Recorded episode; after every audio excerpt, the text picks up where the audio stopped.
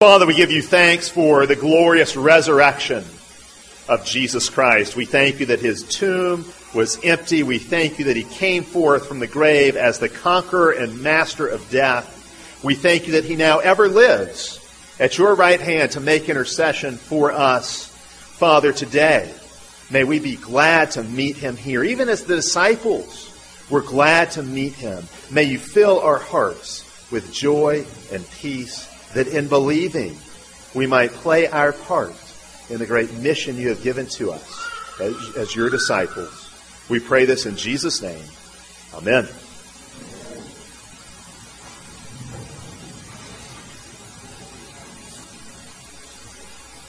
It is Easter or Pascha. Uh, either one of those names will do. Uh, either one of those names can be used to label this 50 day season celebrating the resurrection of Christ. Some years we've put Easter on the bulletin, other years uh, we've used Pascha, uh, but either term is fitting. Easter is certainly the more common term, at least in the Latin church. The term comes from an old German word for east, believe it or not. Uh, because the sun rises in the east, and the celebration of Christ's resurrection happens around the spring equinox, when the light of the sun more and more overcomes the darkness of winter. Uh, Easter means the light that entered the world at Christmas is growing and triumphant. Uh, Pascha is the Greek term uh, for Passover. And because the Easter week happened at Passover in Jerusalem, and because there are so many connections between Passover and Easter, uh, it's a fitting name as well for this celebration of Christ's resurrection. When Jesus entered the city of Jerusalem on Palm Sunday, it was probably the very same day that the lambs were chosen for Passover and brought into the city. When Jesus died outside the city on Good Friday, it was probably at the exact same time that the Passover lambs were being slaughtered in the city. Jesus is the firstborn who dies to bring us out of slavery to sin in a new Exodus. Because his blood covers us, we are spared from the angel of death. Because of his resurrection, we keep the paschal feast, celebrating his victory, eating and drinking the bread and wine that are to us his body and blood. Pascha, or Easter, is truly our new covenant Passover. We pick up today in John chapter 20, where we left off last week. Uh, last week we looked at Jesus' Easter morning encounter with Mary Magdalene. And we saw you have there a man and a woman in a garden. And so this is clearly a new creation scene. The risen Christ is inaugurating a new world. Today we're going to look at Easter evening in the upper room. Then next week, Lord willing, we'll look at the second Sunday in Easter as Jesus again meets with his disciples and especially speaks to Thomas. And then the week after that, we'll look at what is quite possibly the third Sunday of Easter uh, in John's epilogue, John chapter 21. Uh, so today it is Easter evening. Uh, by the evening of that first Easter, obviously stories were starting to circulate. Uh, Mary had no doubt uh, shared with the others about her encounter with the risen Christ. Peter and John had no doubt told the others that they had seen the empty tomb. But the disciples were certainly not full on believers at this point. They're somewhere suspended between doubt and belief. They still need convincing, they're still harboring doubts. And so far from being courageous in proclaiming Christ's resurrection, they have locked themselves in a room out of fear for the Jews. But as they are locked in this room, Jesus suddenly appears to them. He came and stood in the midst of them. And most every reader of this story figures Jesus' resurrection body must have somehow been able to pass through walls or doors. In fact, C.S. Lewis surmised that perhaps resurrection bodies are so much more solid and so much denser than our present bodies that perhaps they can pass through material objects the same way a rod of iron can pass through water. I don't know if that's the right explanation or not, uh, but certainly it is miraculous, a miraculous appearing of Jesus in their midst. Uh, this is probably the same upper room the disciples were in when they shared the Last Supper with Jesus. It's probably the same upper room they're going to be in the next week when Jesus again appears to them. It's probably the same upper room that they're going to be in in Acts chapters 1 and 2 when the Holy Spirit comes upon them at Pentecost. Uh, we can't absolutely prove that uh, it's the same room each time, but it makes sense for a number of reasons. Uh, and in fact, the Anglican bishop J.C. Ryle was so confident about this, he called one of his books The Upper Room. And indeed said that room is, quote unquote, the cradle of the church because of all the great events that happened there. Jesus enters this room and he speaks to his scared disciples. He says, Peace be with you. Now, what's happening here? Really, at one level, you could say this is simply Jesus fulfilling his promises. The last time they were in this upper room, Jesus gave a long discourse. It's there in John 13 through 16. And in that discourse, Jesus made all kinds of promises. Promises he's now making good on. Jesus said he was going away, but then he said he would come back. And here he is, he's back. He said to them, You will see me again and now they are seeing him again. He said they would weep and lament. While the world was rejoicing, they would weep and lament, but then their sorrow would turn to joy. And now it is. They're glad to see the risen Christ. In fact, the very last thing he said to them in that upper room in John 16:33 was this. These things I have spoken to you that in me you may have peace. And now he has returned to give them the peace that he promised. Now, what is this peace? That's such an important word in the scriptures. What is this peace? Certainly, wishing peace to a friend was a typical way of greeting one another in the ancient Middle East. But on the lips of Jesus here, it's much, much more than a friendly greeting. It's not just a wish for peace, it is a gift of peace. Peace is being given to them through his words. This peace, or it would be shalom in the Hebrew, is really, you could say, what the Old Testament prophets had promised that when the kingdom of God arrives, peace will come in its wake. The Old Testament prophets spoke of a new heavens and a new earth, a new creation. They spoke of a coming kingdom when God would reign over all, when he would manifest his gracious and righteous reign over all. The prophets spoke of a time when the nations would bow before Israel's God and Israel's Messiah. The prophets spoke of justice rolling down the mountains like a rushing river. You take all those prophecies, all those promises that the, prof- that the prophets made, all those things they spoke about. You could really say shalom or peace summarizes all of those blessings. Shalom is the salvation. It is the kingdom. It is the new creation. It is God's justice manifested for the nations. God's justice rolling down like a river off the mountains. All of that taken together, that whole package of promises and prophecies, that's shalom. And so here Jesus is bestowing on his disciples everything the prophets had promised. He is the Prince of Peace. He is bestowing peace. Peace is the great gift of Pascha, the Easter gift the risen Christ gives to his people. Well, then Jesus shows them his hands and his side. And then he says to them again, Peace to you.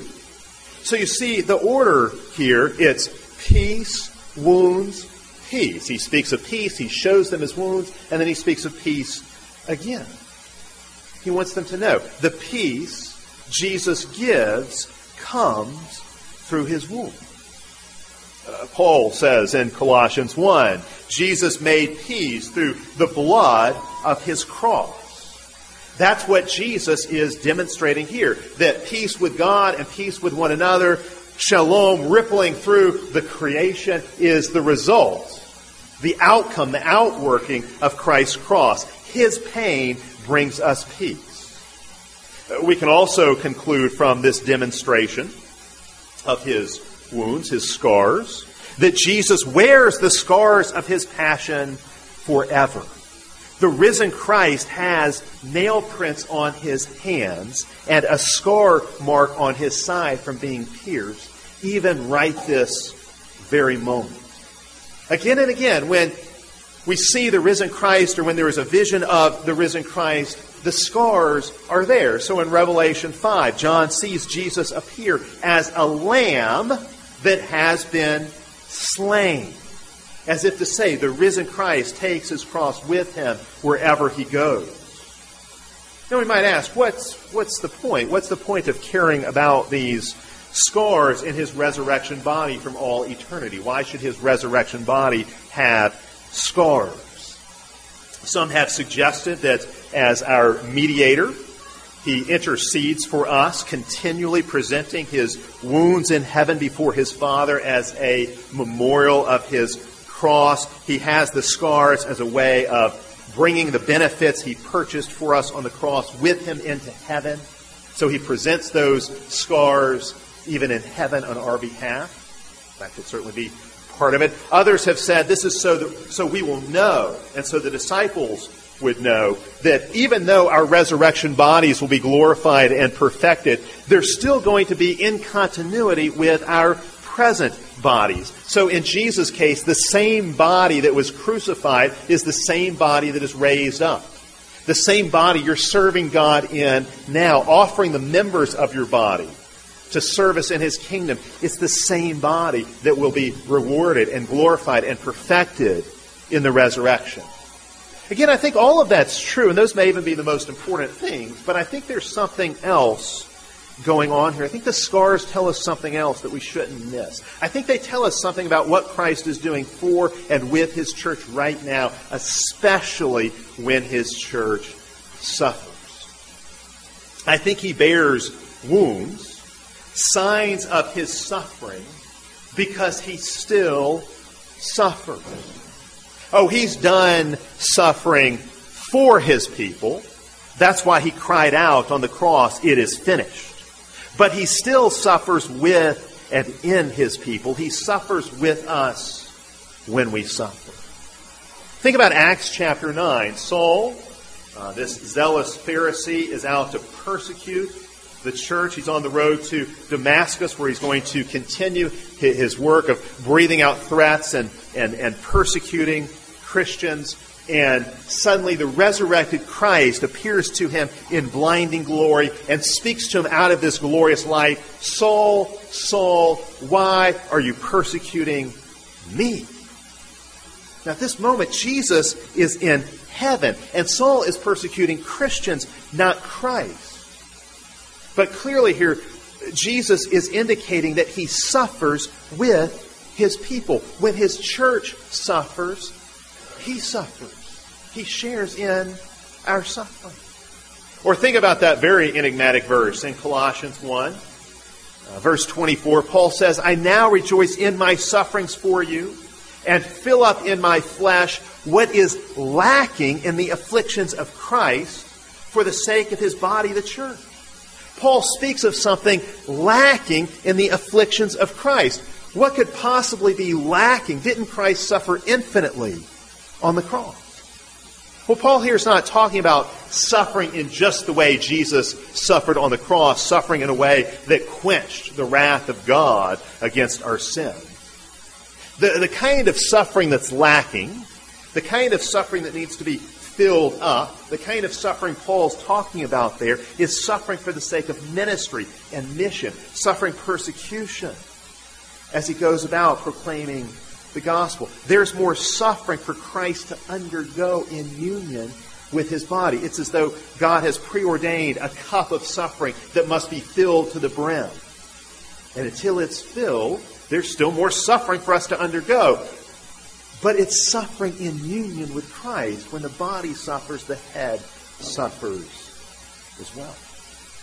Or also think about this, Philippians 3:10. Very interesting what Paul does there. Paul says, I want to be found in Christ that I might know him and the power of his resurrection and the fellowship of his sufferings, Note the order Paul speaks in there.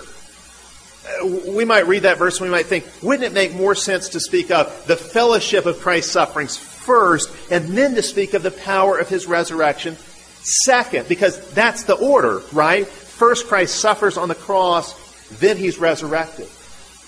But the way Paul does it there in Philippians 3, it's first he speaks of the power of Christ's resurrection, then he speaks of the fellowship of Christ's suffering. Why is that? Why does he use that order? I think it's because when he talks about fellowshipping in Christ's sufferings there, he's talking about Christ suffering with his church right now. Not past suffering that's over and done with on the cross, but suffering with Christ right now, as Paul went about, being persecuted, suffering for the sake of Christ and the sake of the gospel. He knows that he is fellowshipping in the suffering of Christ, that Christ is sharing in that suffering with him. Paul can't know the sufferings Christ endured on the cross for us, that suffering Christ endured under the curse and wrath due to us for sin. That suffering was borne by Christ alone. But Paul can know the sufferings of Christ as Christ's body, the church, endures trial and struggle and pain and persecution in the present time. And Paul says that present suffering of the church is a fellowship in the sufferings of Christ. Christ is sharing in that suffering with us. We're sharing in his suffering as we endure those things. See, Christ suffered on the cross because of our sin to deal with our sin once and for all. But he continues to suffer in and with his people whenever we suffer. And so his wounds, even on his resurrection body, are still visible to remind us of his solidarity with us in our suffering. The scars mean that Christ is never distant or aloof. Yes, he is glorified, but just because he's glorified, he has not lost his ability to empathize or sympathize with us. And so this is a reminder. Even as the wounds of Christ have been glorified, our wounds can be glorified as well because we are united to him. And that, I think, also is why when the disciples see the risen Christ, scars and all, the disciples are glad. They rejoice. Well, then Jesus speaks to them again. He says, Even as the Father sent me, so I am sending you. And then he breathes on his disciples and he says, Receive the Holy Spirit. Now, the question is often asked how does this gift of the Holy Spirit relate to what comes later in the book of Acts at Pentecost? Uh, I don't think this is yet the fullness of the Spirit the disciples will receive 50 days later at Pentecost. But it is a preview, it's a promise, it's a down payment of what is to come. The breath of John 20 becomes the rushing wind of Acts 2. And again, this is all connected. Peace comes through the wounds of Jesus, but peace also comes through the Holy Spirit. Indeed, in John chapter 14, Jesus told his disciples he would send them the Helper, the Holy Spirit, and then he immediately says, as soon as he says, I'm going to send you the Helper, the Holy Spirit, he says, Peace I leave with you, my peace I give to you. See, when Jesus goes away, he's going to give us his Spirit, and in giving us his Holy Spirit, he gives us his peace. Now, this breathing of the Holy Spirit upon them, I think, also reveals to the disciples Jesus' full identity. They know him as a man. They've lived with him the last several years. They knew that he was fully human. Now they're coming to know him as a resurrected man. He has a man's body. But now they're beginning to see the rest of the story. Yes, he's a man, but he's more than a man. He is the God man. It's very interesting. This is the only place in the New Testament that uses that language of breathing out. But that same word is actually used two times in the Septuagint, which was the Greek translation of the Old Testament that was in use at the time. It's used in two places in the Greek Old Testament. It's used in Genesis 2 7 which we read this morning, where God forms man out of the dust of the ground, and then God breathes into man's nostrils the breath of life, and he becomes a living being. And so we can make a connection of the same word that was used there is used here. If Genesis 2 and Genesis and John 20 are using that same word, what's going on? In Genesis 2, who breathes out the spirit of life? God, the creator. And so if Jesus does the same here in John 20, what must we conclude about his identity? He must be none other than God in the flesh. And here he is giving his disciples new life, new creation life. He's making them his new humanity.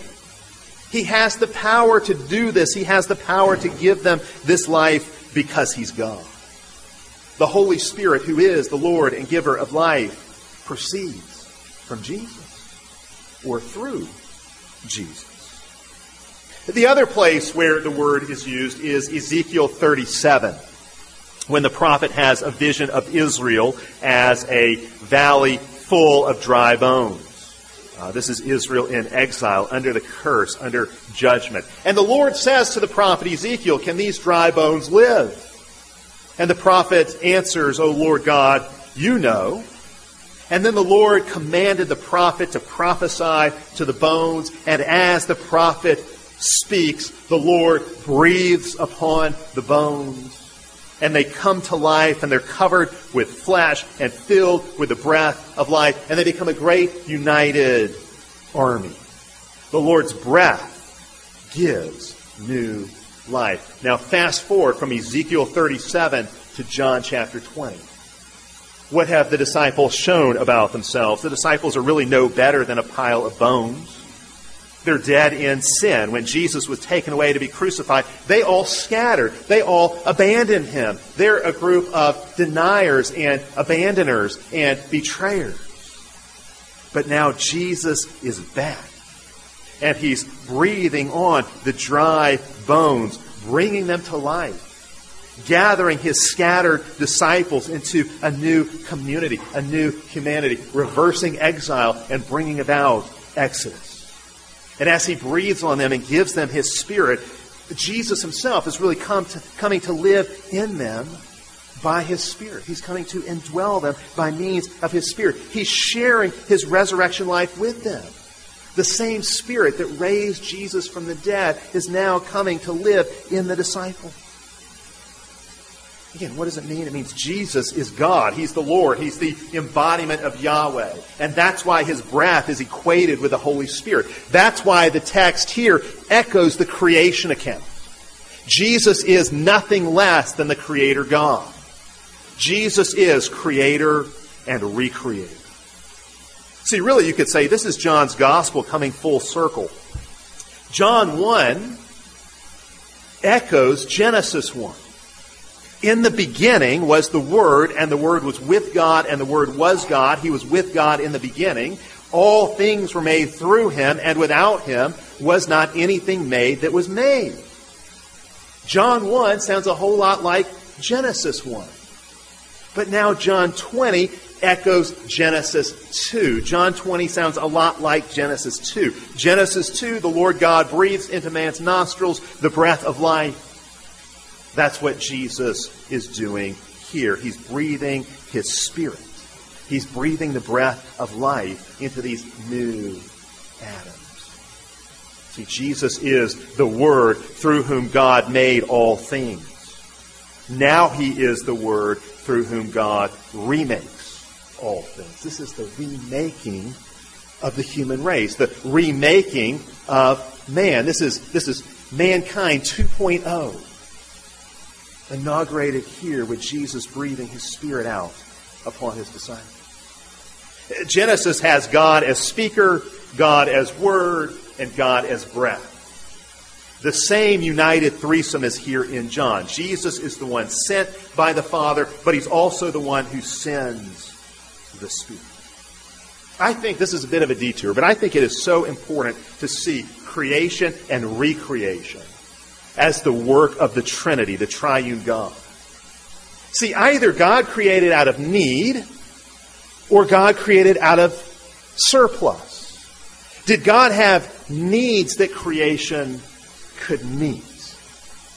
Did God create to try to shore up some deficiency in himself, to make up for something that was lacking in himself? The Bible's answer to that question again and again is no. It's no, because God has always been joyous and satisfied in the love of the Trinity. God has always had His Word, His beloved. This is different from other gods, like, say, Allah. Allah has a book, but He doesn't have a word. You can't say Allah is love because before creation, who was there to love? Allah was a loner. Not so with Yahweh. Yahweh is love. He is love from all eternity because Father, Son, and Spirit, or speaker, word, and breath, have enjoyed relationships of love and communion and service from forever, from all eternity. So God created not to make up for something that was lacking, not to compensate for something he was missing. He created out of a surplus of love. Creation is the overflow of God's love and joy in Himself. God created in order to communicate Himself, to share Himself, not because He needed to, but because He desired to. And now we see Father, Son, and Spirit recreate for the same reason. God was no, under no obligation to redeem His fallen creation to forgive the sins of man or to restore man to his original position of glory or even exalt him above that. After man sinned, all was forfeit, all was lost. But the Father, Son, and Spirit together undertook this work of recreation. And so the Father shares his Son with the disciples. And in sharing the Son with his disciples, the Father really shares himself. And the Son shares the Spirit with his disciples. And in sharing the Spirit, the Son really shares himself. And when the Spirit comes to us, what does he do? He brings us to the Father and the Son. See, Christ is the one through whom the world was created in the beginning.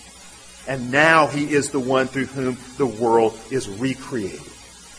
Which means he holds the whole world in his loving, nail scarred hand. The whole creation is in his hands. He's holding it together. The whole creation declares his love and his glory. It's all his handiwork. He sustains it. He upholds it. His character and his truth are woven into the very fabric of the universe. Which means if you go against Christ, if you go against the Word, the Logos, you go against all logic, all reason, all truth, all life, you become a fool. To oppose Christ is to hate life and love death. It's the opposite of what we were created for. Yeah, it's interesting. Uh, this, um, Christ as creator. I don't think we think about this enough. Christ's role in creation. Uh, Jonathan Edwards, the great theologian, once tried to catalog a variety of ways in which creation images Christ, types of Christ within the creation, how the universe is continually pouring out knowledge of Christ if we look at it rightly.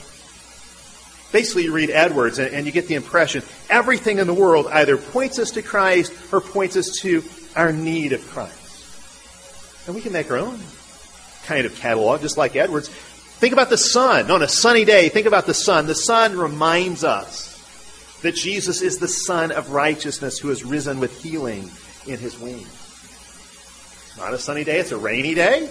The rain reminds us that Christ washes us clean in baptism. It's a windy day.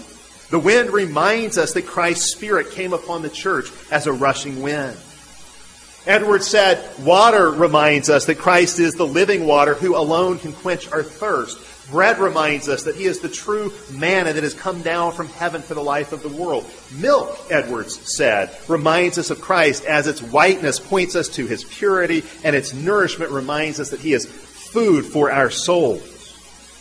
When evening falls, we're reminded that darkness covered the earth during his death. And when dawn breaks, we're reminded he is the risen one, the light of the world. This is Christ's world. He made it. He has redeemed it. It was created through him. It is remade through him. And he shows himself through it, through the things he has made and redeemed. And this creator, redeemer, comes to live in us as he gives us his Holy Spirit. But as he comes to live in us, he also assigns us a mission. And you also see that here. As Jesus breathes on his disciples, we come to see they're not given the Holy Spirit just for their own jollies, just for their own benefit, but for the benefit of others, for the benefit of the world. Jesus has breathed on his disciples to enliven them and empower them and equip them, and now he commissions, commissions them. This is why he has redeemed them and remade them and given them his spirit. He says, Even as the Father has sent me, so also I am sending you. So the Father sent the Son, now the Son sends the Spirit.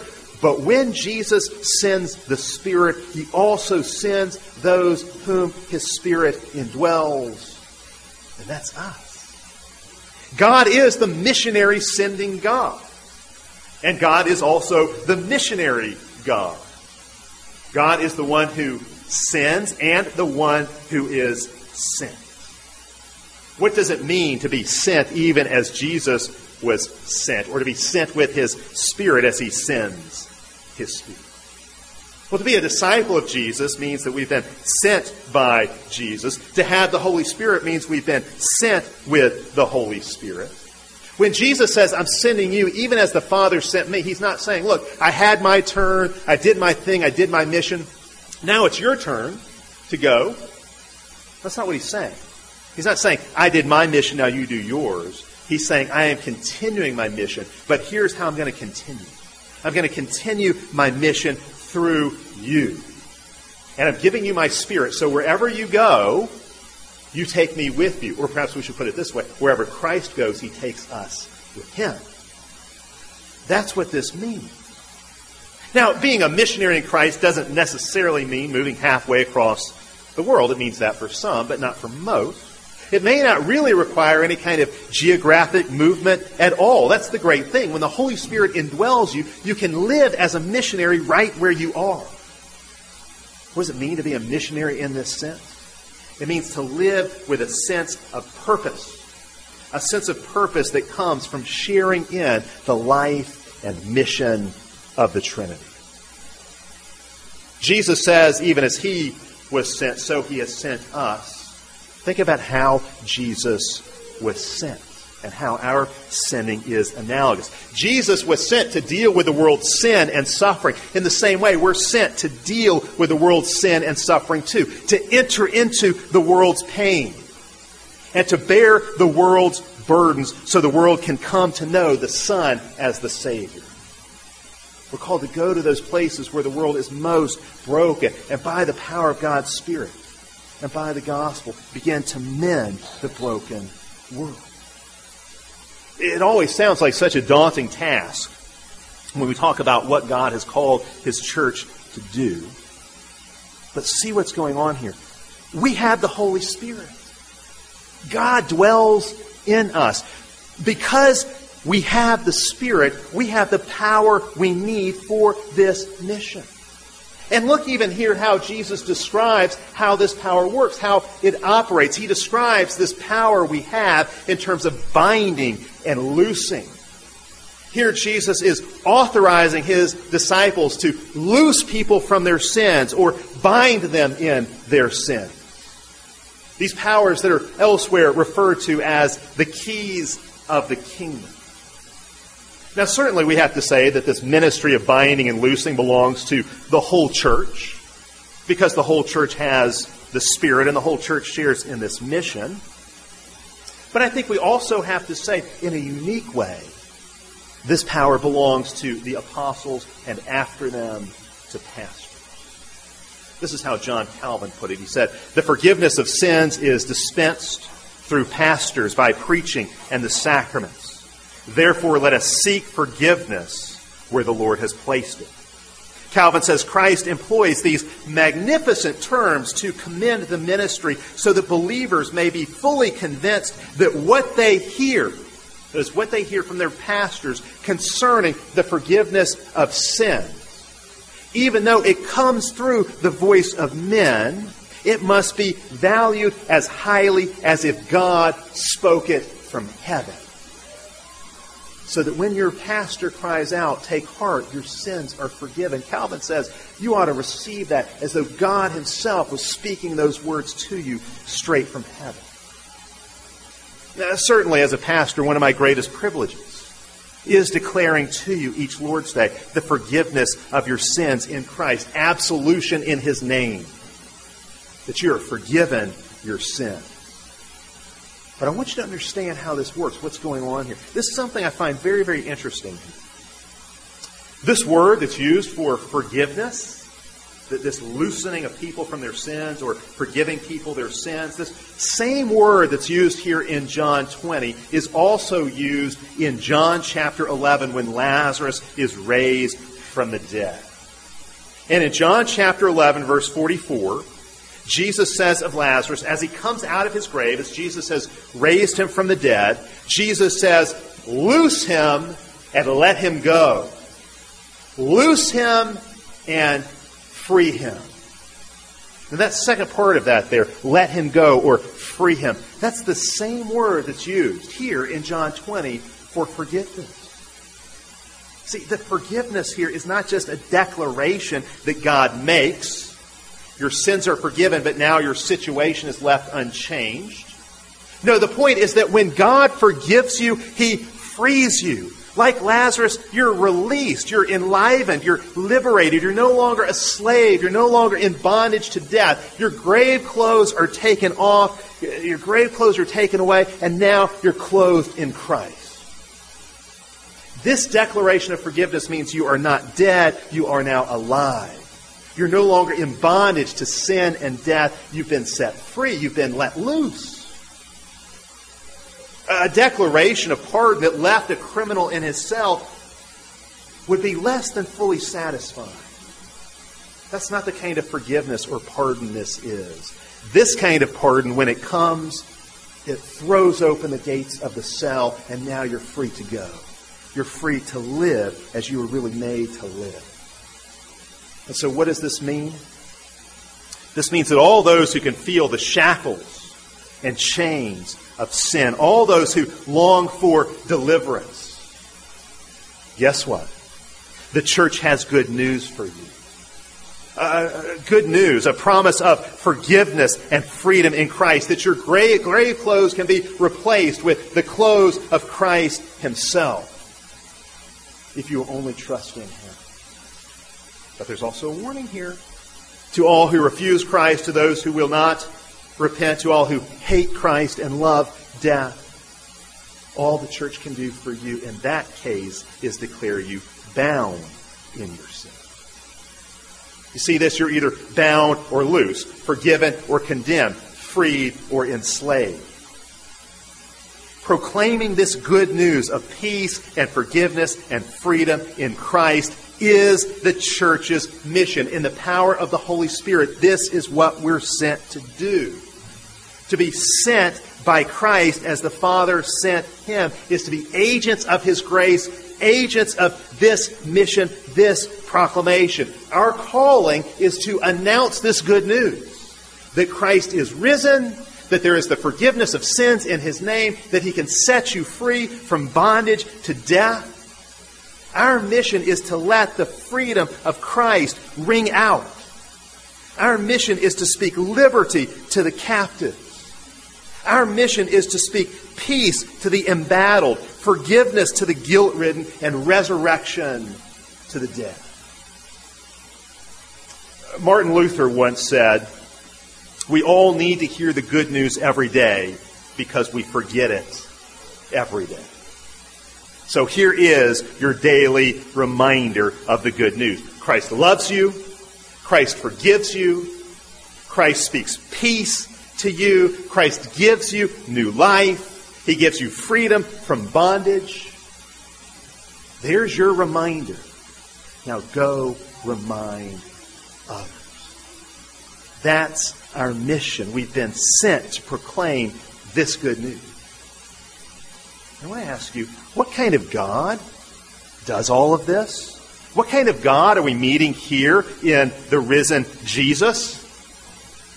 This is a God of love, a God of grace, a God of peace, a God who has given himself sacrificially for you in order to forgive you and set you free. What kind of God is this? I mean, what kind of God shows off his scars? What kind of God seeks out those who betrayed him and abandoned him just so he can forgive them and speak peace to them? What kind of God says to his people Sunday after Sunday, Here, eat my flesh. Here, drink my blood. This is the kind of God we meet in Jesus. He comes to us again and again and again to speak his peace to us, to breathe his spirit on us, to enable us, to equip us, to enliven us. This is the kind of God we have in Jesus. Let's pray together. Father, we do thank you for Jesus. We thank you that you sent him into the world to be our Savior. That through the blood of his cross we now have peace with you and with one another and indeed with your creation. May we be agents of peace, spreading this peace. May we be peacemakers, proclaiming this peace far and wide. Father, we pray that the kingdom of Christ would advance and grow, that the world might more and more be remade in him. This is our prayer. Amen.